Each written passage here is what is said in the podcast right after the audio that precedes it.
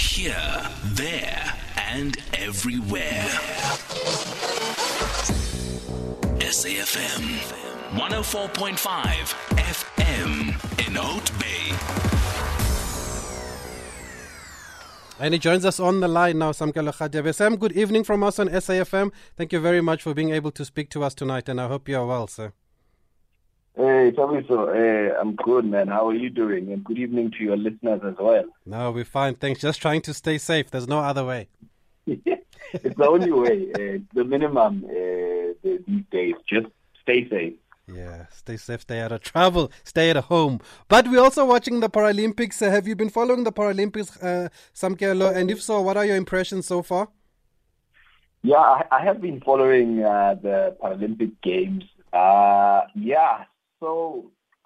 So far my impression is that I seem to have underestimated the impact that the pandemic has had on the athletes, the impact that the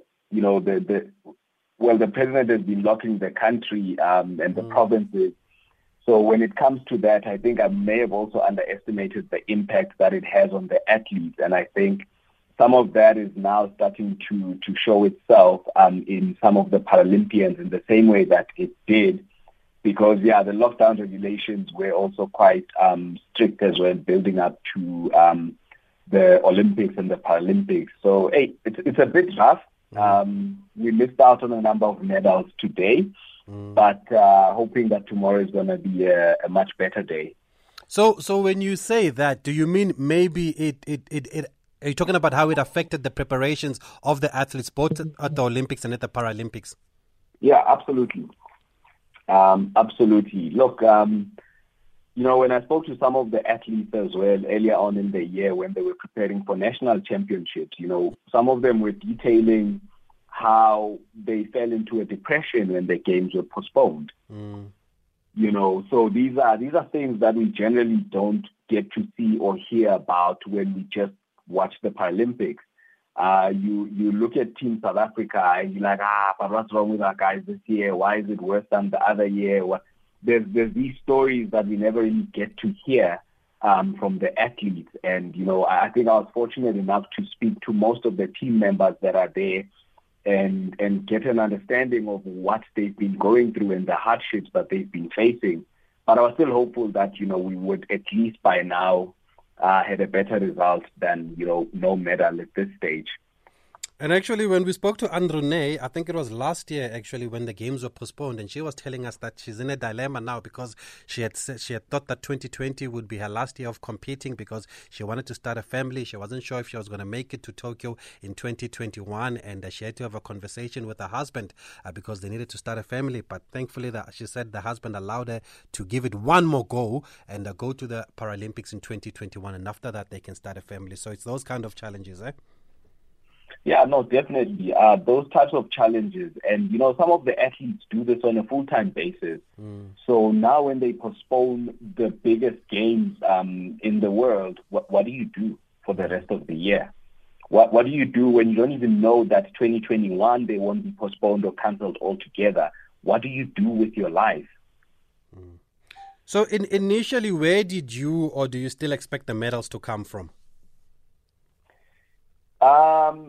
You see, with track and field, definitely I expected a medal from Reinhardt Hamman this morning, but he came sixth. He did say not really a good day in the office. Charles Dutoy, who's a defending champion in the 100 meters, I also expected a medal from him. But then again, Charles also battled quite a lot with injuries and recently with COVID as well. And he was quite open about it. And again, you see the effect of, this pandemic, as I was saying earlier. So, I did expect something from the track today. We were pretty close as well in the swimming pool this afternoon. With Christian Sadi, but unfortunately, I don't think he finished as strong as he wanted to. Even with an African record, eh? Yes, and know, Tavi, so this is, it just goes to show as well how far maybe the rest of the world is advancing compared to South Africa. You know, while we sit in a lockdown where we are not allowed to move between provinces, people can't go to training camps, people can't go overseas. Meanwhile, the rest of the world, you know, have got much easier lockdown regulations. They've got much better funding and, you know, they just perform better. They are producing new and younger athletes at a much quicker rate than we can keep up as Team South Africa. Yeah. And we were also close in the women's 200 meters T37 final. Sheryl James was fourth, also setting an African record, but still not good enough to medal. And it's also a different Paralympic game, Samkelo, with all the challenges caused by COVID-19. Can you feel that by watching from home? Because obviously you wouldn't have experienced games like this, but can you feel watching from home that it's not the same? Does it feel like it? No, watching from home, the only different thing that you see is athletes wearing a mask when they walk off the track or the competition stage. That's the only thing. You know, the only thing that I know makes these games different is the conversations that I've had with the Olympians as well, and part of the Olympic delegate, you know, that was there weeks ago, when they tell you that they are subjected to testing, you know, every day. When they tell you that even though there's a communal gym that is open to any country, no one really wants to go and use the facility because of COVID. Mm-hmm. And some countries with more money have installed gyms in their basements. Mm-hmm. You know, this is how then you get to understand things at the village, at the Olympic village, that it is a different Paralympic Games. People don't want to go out there and just interact with anybody because nobody wants to be at risk of not being able to compete. It's the things that we can't see, Tabiso. That's true. And how is the experience of being at the Paralympics, what we would call back in the day the normal Paralympic Games? How is that experience? Yeah, no, the experience of normal Paralympics, you know, my experience was particularly an amazing one. I had missed out on the Beijing Paralympics due to injury. So when I finally made it to the London Paralympics, when you are alive, Tabiso, but you are not sure if this is really you, because it all feels like a dream. It all feels like it's not you living that, you know. But when you remember how long it took for you to get there, you then start to take in every second of the moment while you are at the Paralympic Games. And, you know, just the sheer number of athletes that are there, you know, it's the biggest gathering of persons with disabilities in the world at that particular time. So when you are a part of that, a part of history, you know, it is so rewarding, you know, and also being able to compete and win medals at the highest level of sport is truly, you know, a dream come true for a lot of athletes, and it certainly was for me as well. And some people, Samkelo, will say the Paralympics play second fiddle to the Olympic Games. As somebody who's been at the Games, would you agree or disagree? And I'm talking when it comes to organization, when it comes to reporting, even from the media. How do you feel? I would say there's a certain level of truth to that.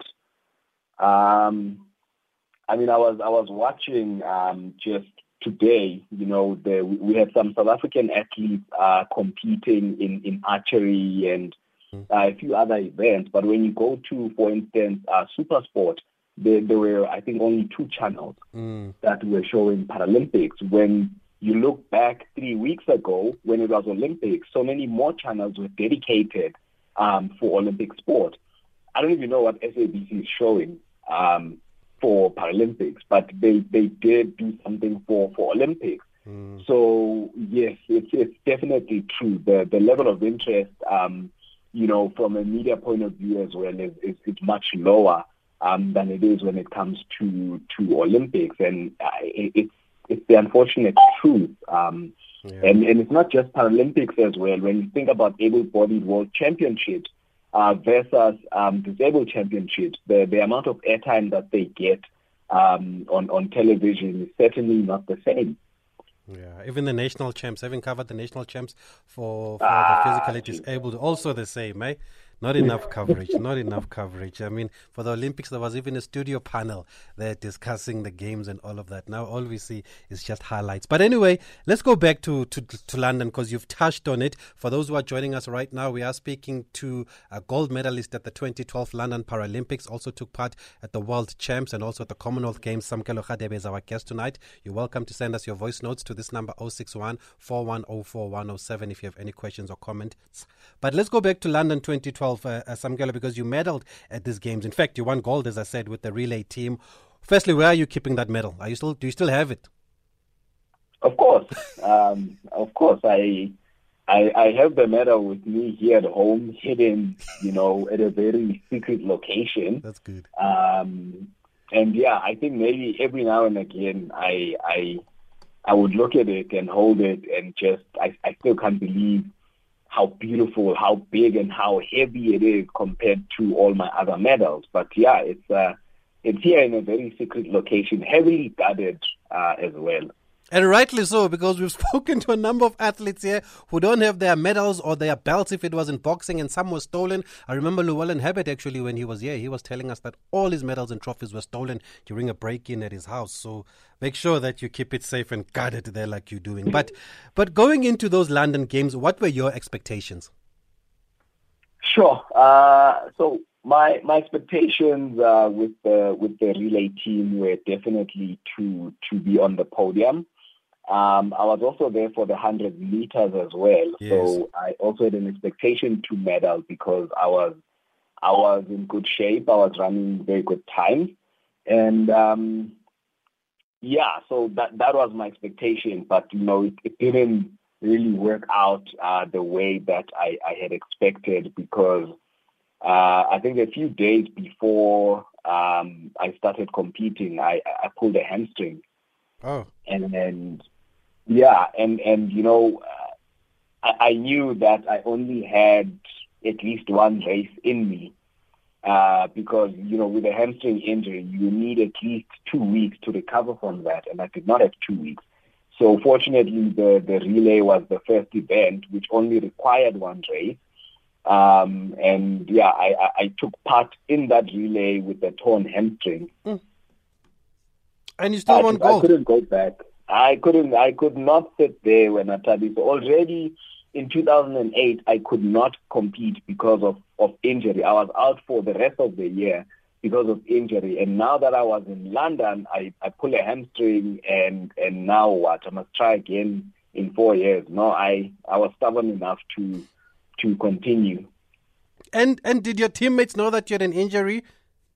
Yeah, everyone was aware. The medical staff as well was aware, and also they did make it clear that there is a substitute for the relay.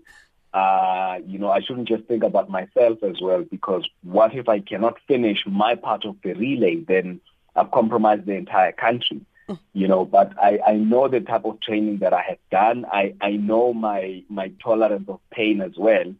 So I knew that I had one very good race in me, and I was going to give all of that in the relay. So, then they were comfortable with the fact that I was comfortable.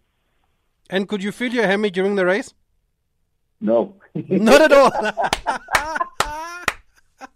I forgot. Yes, I forgot. I can tell you, like during the warm-up stage as well, I was very delicate in how I was warming up, and I didn't want to give too much to aggravate the injury. So when I was there and I was running, it was do or die for me. And when I finished that race, then when the adrenaline had gone down, then the pain came back, and I was like, yay. I forgot I was injured. And just talk to us about the team that you had, the rest of your teammates. Who were the rest of your teammates at those games? And were you a settled team? Had you practiced the relays before? Had you run the relays as a team before? Yeah, so part of the team, so I started the relay because I had the quickest start, among all the team members. Mm-hmm. And then after me, it was Zivan Smith. And then after Zivan, it was Arnu Fourie. and then Oscar Pistorius was then the anchor of the relay. So we had been running, it was our third year running as a relay team, although I think Zivan only joined us in London, but we did participate in 2010. We did world champ and got gold in 2011. And I think that's why also the expectation of gold at Paralympics was also created, because we were the fastest in the world at the World Championships in 2011. In Christchurch. Yeah, in Christchurch, just before it got destroyed. With the fires. Yeah, we were there, and then within 2 weeks of World Championships, there was a massive earthquake, and even the hotel where we were at was almost destroyed. And ahead of the games, I remember when we interviewed here, you in the country, you were saying that you were always talking about running with your idol Oscar Pistorius at the Olympic Games. How was that for you then? I mean, at the Paralympic Games, how was that for you? Yeah, so it was a big deal, you know, and it goes as far back as 2005 when I had my first conversation with Oscar. And he had just come back from the glory that he had at the Athens Games in 2004. And we just had a quick conversation, and I was congratulating him on how exceptionally well he did at the Games. And he said to me, yeah, thank you very much. It means a lot to me. I've seen you run, and I've seen that you are very fast as well. So if you work hard, you know, you can participate at the same stage as me. Mm.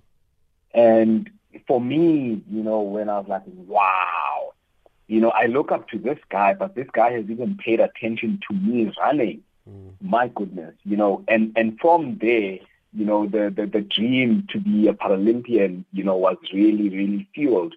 And when I then started running the relay with him in 2010, 2011, you know, I was there. I could feel that just one more year, and we can go and do this as a team at the Paralympic Games. And when that happened, you know, if you watch that video, you know, I you know, some of my friends make fun of me, particularly my boss, who says, I can't believe you screamed like that and jumped on another man, you know, because for me it was like, my goodness, 6 years of this dream, and look at us. Look at us now, world record and a gold medal at Paralympic Games. And the words that you said to me, you know, really had a big impact in my life. And even at the warm-up track, just before the relay, I had a false start while practicing my start. You know, and everyone stepped away from me because they were like, whoa, this guy is here injured, now he's false starting, you know. And Oscar was the one that came to me and said, look, calm down, you've worked hard for this moment. You need to enjoy this moment. You must embrace this moment, Samkelo. Let me tell you, here's my advice. Just listen to the gun, and as soon as the gun goes, you must just chase your shadow. And I know then at a later stage, one of the books that was written about Oscar Pistorius had a subtitle of Chasing Your Shadow, because, you know, it was part of the advice he had given me to say, cancel out everything else that will stress you about starting this relay. Just listen to the gun. As soon as you hear it, chase your shadow. And that's exactly what you did. Oh, that's exactly what happened. I listened to that gun. You know, there were two false starts that we had, and I knew it wasn't me. And then with the third one as well, we got it right eventually. And yeah, as soon as that gun went off, I literally chased my shadow, and I went after myself up until I could see my teammate Zivan Smith. And I then handed over to him, and he continued. And I continued running behind him, you know, just to encourage him to go even faster. And that race was, I think, the biggest race of my life. We're actually rewatching the race right now as you talk. But we've got a clip for you here, Samkelo Khadebe. For those who are just joining us, we are speaking to a former Paralympian and now an admitted attorney. We're going to get to that part of his life also. That is Samkelo Khadebe, who won gold at the 2012 London Paralympic Games in the relay there with the likes of Oscar Pistorius and Zivan Smith. And let's play this voice note. Yeah, it's an honor to just say a couple of things on Sam, my boy. It's you know, when I think about the times that we spent together, I have so many fond memories. The times we competed together, especially 2011 at the World Championships when we ran the relay, and also obviously the highlight in London. So yeah, when I think of Sam, one of the highlights of my career actually pops up. So Sam, what a legend, and you. Sam always brought such a energy to the track, such an energy to the team. The fact that I think he made it so much easier for guys actually at times to deal with their disability, because he's so comfortable with making jokes about his disability and using his arm as a mic and interviewing people. So it's not only now that he's interviewing people and it's like spending some of his time and like entertainment, but it's been always a thing that's been part of what Sam brought to the team. Where he was, there was also always energy, is always a laugh, and yeah, hardworking athlete. So we ran a couple of good 100 meters together. Always a fierce competition when we ran against each other. And also now afterwards, yeah, I mean, Sam has always been a big. He's still now promoting Paralympics, but promoting the sport, promoting disabilities as hard as he can, in either through media, through whichever channels he can use. So yeah, I know that about Sam, that what the sport has given him, the opportunities that it's given him, that he's now giving back.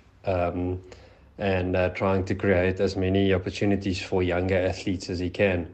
So yeah, it's those are my just a few thoughts on Sam and all the fun memories that we share together.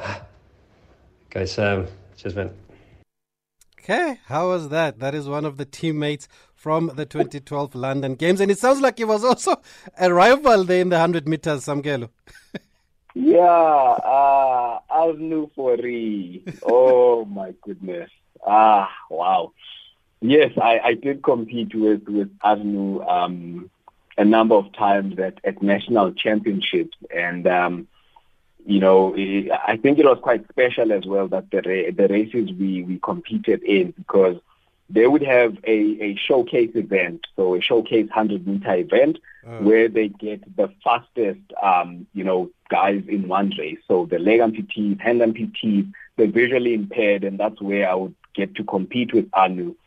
And now he's exposing me and all the crazy things that I used to do. But yeah, when I think back, I do remember that, hey, I suppose I've always been that person, hey. Just to bring that energy and that fun element into a group. And we've got a caller on the line. Before I go to you, Tato, let me just announce this, just break with tradition.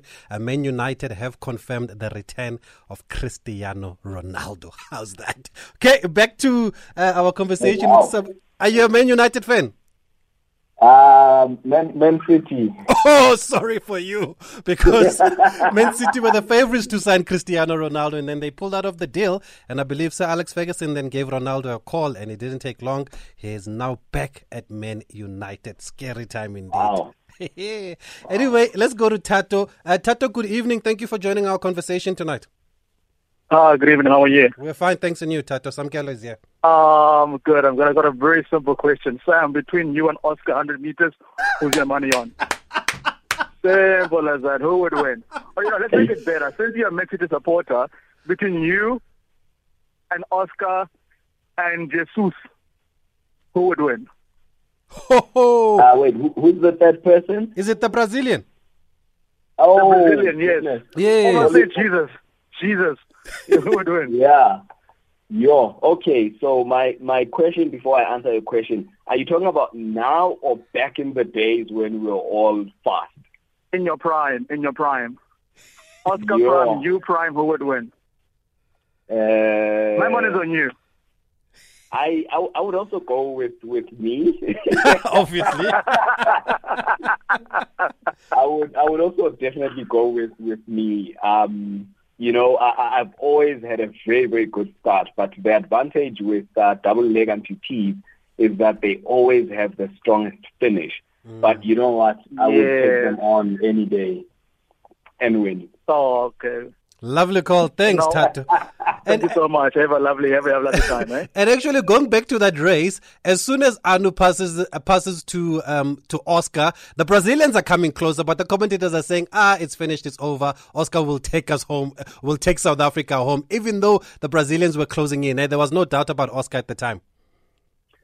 Yeah, every time I watch that race, and I usually open with that race when I do motivational talks, and I always say that, listen to what they say at the end. They say that Oscar Pistorius wins it for South Africa, and when you think about it, there were three other guys before Oscar, and then Oscar crosses the line. 75% of the work was already done for him, and, he does finish and win for South Africa, but that Brazilian was closing in, and you could see if he had another 10 to 20 meters, he would have closed that gap. But yeah, this is why, we have to have limitations on these distances. Yeah. And it does scare me sometimes, Tamiso, when I watch that race, because I'm like, I hope he doesn't catch up this time. The Brazilian. I know, I still get nervous watching that. I know we're going to win. I was there, but I still get so nervous at the start of that race. Especially when you're chasing Zivan after you've handed over to him, but you're still chasing and waving your arms there. I was shouting at Zivan. I was pushing him, and my goodness. And do teams stay together? Are you still in touch with some of the guys from this team? No. We have not really had much conversation. I did speak to Arnu sometime this year, but Zivan I follow on social media, and Oscar I follow in the media. And I know we're focusing a lot on the Paralympics London 2012. Firstly, did that win change your life? Did it change the direction of your career, being a Paralympian and a gold medalist? Yeah, it changed my life. Let me say in one of two ways. The first way that it changed my life was that it was an affirmation for me that, hard work does pay off. It was an affirmation for me that it is okay to dream and have big dreams, because we can achieve them. When I used to look at the guys running at Paralympics, I would say this is for them, but not for me. So when I was now one of them, I did believe that anything that you want can be for you too. There's no thing that is just for the privileged, or just for white people, or just for people in America. If you want it hard enough, it can also be for you. Nothing should stop you from pursuing that. Mm-hmm. So that changed my life, because I became an even bigger believer to say that anything is possible. Hard work does pay off. The second part in which it changed my career as an athlete is that I had set myself the limit of the London Paralympics to say that if I can do well at these games and not get a sponsor, I don't think I'll be able to continue with running. Mm. And unfortunately, even with the success that we've had, or that we had at the Paralympics, I still could not secure a sponsor. So that then led to a decision of me retiring at age 23, because who was going to fund my athletic career? I also had an opportunity to do articles at a law firm in Sandton. So if a sponsor couldn't come forward and offer me money to sustain my life, it also wouldn't make sense for me to work a full-time job, use my salary to fund myself to run for South Africa when South Africa doesn't pay me. So you had to make a decision.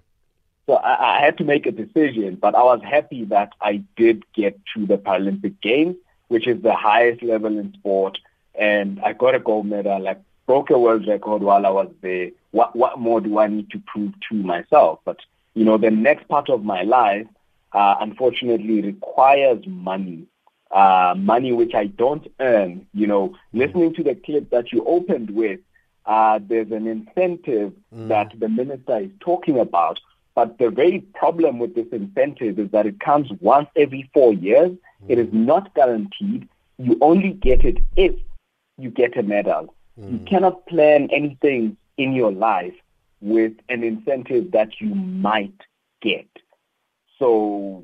yeah. So how are the support structures then for the Paralympians? Because we know that with the Olympians, they've got this Operation Excellence, OPEX that they call, and there's funding that's given to the elite athletes, those that are expected to medal at games. I don't know if you want me to tell you the truth or just be nice about your answer. The truth will set you free. Set us all free.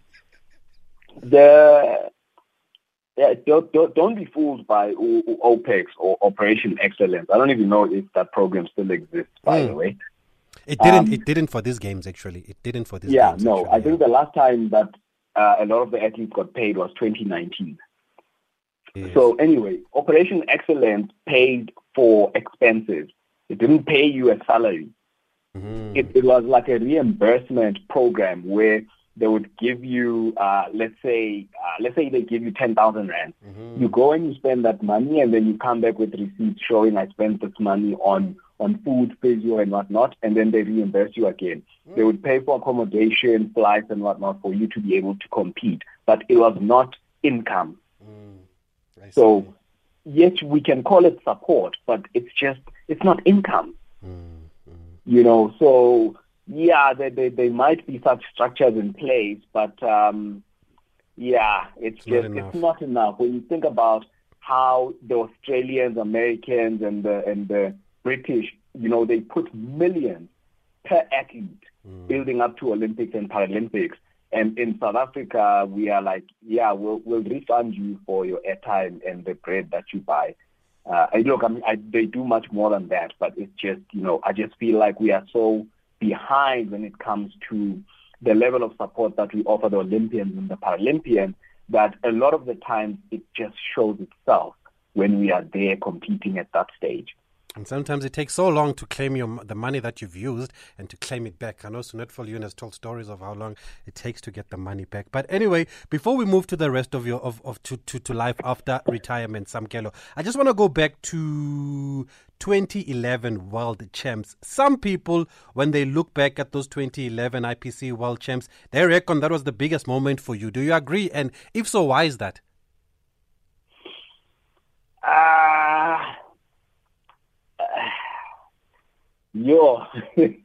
I don't know if that was the big... I think my biggest moment was the Commonwealth Games in Delhi. In Delhi in 2010. It was an individual event, and it was also the only major championship that I attended without any kind of injury.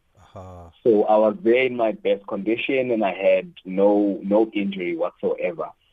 And I got a silver medal in the individual event. In the 100. The IPC World Champs in 2011 were horrible for me because I had a very, very terrible year leading to those games. So, you know, I was just there. I was like in the last year, you know, and it was in January as well. I had a very hectic year. Academically, in 2010, you know, I spent a lot of time going overseas, competing and doing camps that I didn't do well in my studies at the end of 2010. So I was stressed. I was busy doing motivations to the Faculty of Law to say that I did not fail my year because I'm an idiot. I just for a moment forgot that I'm also a student, not just an athlete. You know, so I went to those world championships not even knowing if I'll be able to continue with my degree. So, not really the best international, but I think Delhi was the one for me. It was a turning point. After Paralympics. Yeah. And you talk about your studies now, and we're going to talk about your studies, but let's go back firstly. We know that you had an accident, but before that accident, you were very young. But were you into sport as a youngster? Were you an active youngster just like everybody else? Yeah, very active and very brave as well. I started my running in grade one as a sprinter. I was fast at that age as well, and I've always been in sports and playing soccer as well, like most kids in the township. Mm. And just take us through what happened and how you lost basically the lower parts of your arms. Yeah, so I got electrocuted in 1998, playing with my brother and a couple of friends. And, you know, we took wires from burnt tires and we were throwing those wires over electric cables. And, you know, my coiled wires got stuck on the electric cables. And when I pulled them down, I got electrocuted on the spot by 11,000 volts of electricity. And then I was hospitalized for 9 months. While I was in hospital, they had to amputate my hands because they were so damaged, you know, they were ruined. But not just that as well. They were just posing at risk of infection as well, which was now a life-threatening situation, and I had just survived 11,000 volts of electricity, and now my own hands were going to kill me. So they amputated them, and then as soon as I got out of that hospital, I was out there back running and playing soccer, being as normal as I could be. Like nothing had happened. And at that age, I mean, some kids wouldn't understand what happened to you or how it happened to you. How did your friends react after your accident? Some were idiotic about it. Some were as mature as a kid who's 9 or 10 years old could be. One of the guys that was with me when I got electrocuted, he screamed, he cried, he said I was a ghost because he saw me die. And then the other ones were like, yeah, but when we play soccer with you, we can't really tackle you because we're going to hurt you. If you fall, you can't balance, so we don't want to play soccer with you. And I continued playing soccer, and then I started kicking them, and then they realized that no, we're going to kick him back. So you tried to continue with life as normal as possible. How was school? School was okay. So I went back into a disabled school. So when I got there, I realized that there were people who were much, much worse than me. So immediately fitting in was not even a problem for me because I thought I had problems until I saw other people's disabilities. And I was like, let me not even complain here. So school was normal. School was brilliant because once again, I had brought, you know, the heart and the talent that I always had. And everything that I competed in, I always excelled because, you know, I always gave it 110%. Wonderful. And I'm sure you get asked this question 100 or 1,000,000 times about what happened to you. How do you feel about it when you get asked this question? Sure. So for the last 23 years, I don't know how many times I've been asked that question by kids and adults, but I answer the question. I'm happy to answer the question because, you know, I don't know what impact it's going to have on the person who's asking the question. It could be a life-changing moment for them, and I could deprive them of that moment by just, I don't know, being angry or... So anyone, whether it's a kid or an adult, I answer, I indulge them, I give them my time, I explain things, and some of them cry in front of me, and then I regret it when they cry because I'm like, hey, I don't even have tissue for you. Now I don't know what to do. Should I even hug you? Can I give you a hug? You know, so I always indulge any person that wants to know what happened to me. Okay. It's for their benefit anyway, not mine. Yeah. Let's take a voice note. Good evening, Tabiso. I just love the way you giving Osam the opportunity of expressing himself as an athlete because he actually represents all of us, abled and differently abled people. Because it's very difficult to be an athlete in South Africa, especially if you're not going to be doing rugby or soccer. It's very difficult. The the government does minimal to help you even achieve that goal. Let's say you have one setback, like a setback of being overweight or a setback of being injured. The chances of you bouncing back and getting into sports again, it's very slim. Okay, thanks for that. And thanks for that message. I understand. We understand exactly what you're saying. I want to go to the lines firstly, but Samkelo, I mentioned at the top of the... Do you want to respond to that voice note firstly?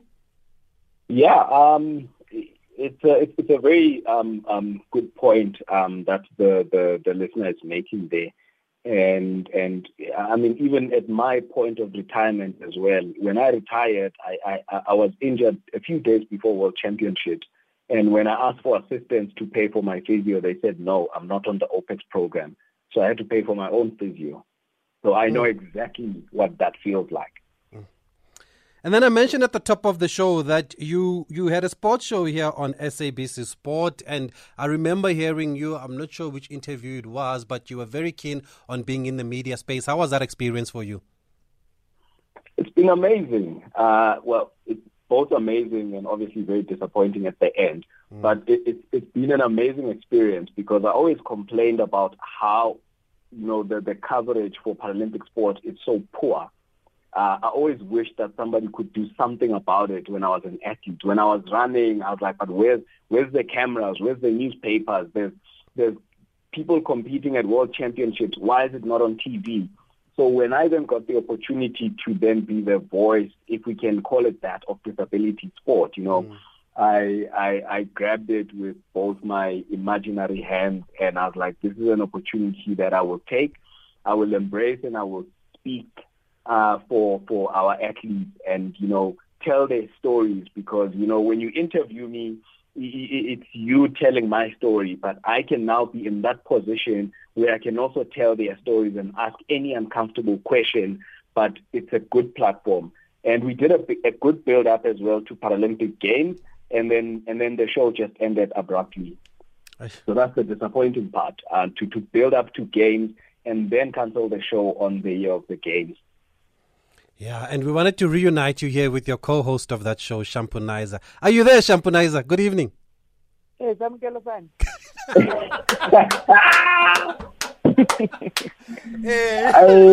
Is this how he was treating you? Is that you clapping hands in there? No, man, it's me. Oh, okay. It must have been tough, Sammy, working with this guy, eh? No, you know why? Such an amazing pleasure. But you know why I started with that, Tabitha? Yes. I'm just trying to show everyone, including you, that when I started this show, I was a little bit like scared of talking about disabled people. I was walking on edge, you know? And Samkelo kind of made me feel so comfortable and made me aware that disabled people are not really, they're not sad. They are living their best life. It's just us who actually go there and just be all sensitive and everything. So just like us, Samkelo, the only thing that's missing in Samkelo's body is just fingers. He's smart. He's actually more educated than I am. And he just happened not to have fingers. So he taught me a lot. Even on that show as a comedian, I was kind of humbled and I took a student seat and sat down and learned from him and learned how to deal with disabled people. And I realized that some of the things that are funny, they are just funny. They laugh at themselves and they even know too much if you allow them. So that man he was my teacher for all the time that we were doing Beyond Boundaries. I wonder if he's got nice things to say about you too, Shampanyza. Do you Samkelo? No, of course, I do. Look, you might think it's hard working with Dusham. No, it was a pleasure working with the kids. And again, he has been on TV for quite a lot. So there's a lot as well that I was learning from him.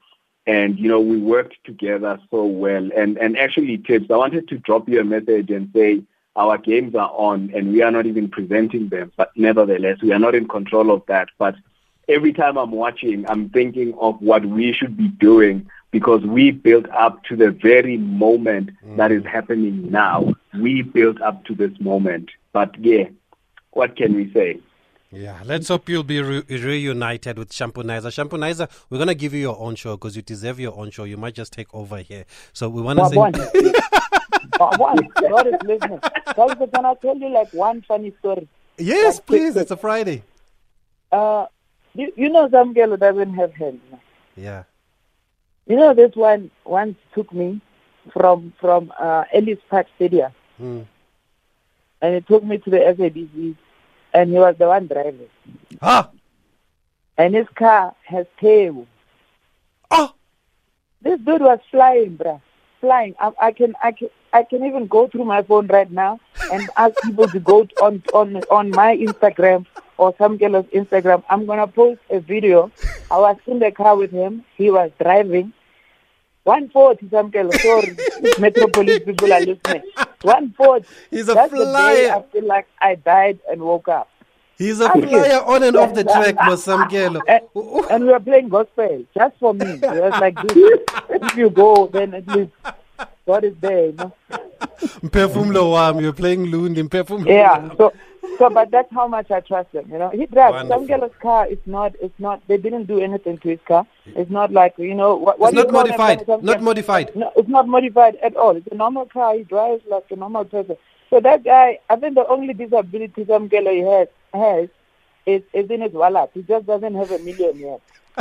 That's a great story to share, though, Shampanyza. Thank you very much for sharing that. That's a wonderful story.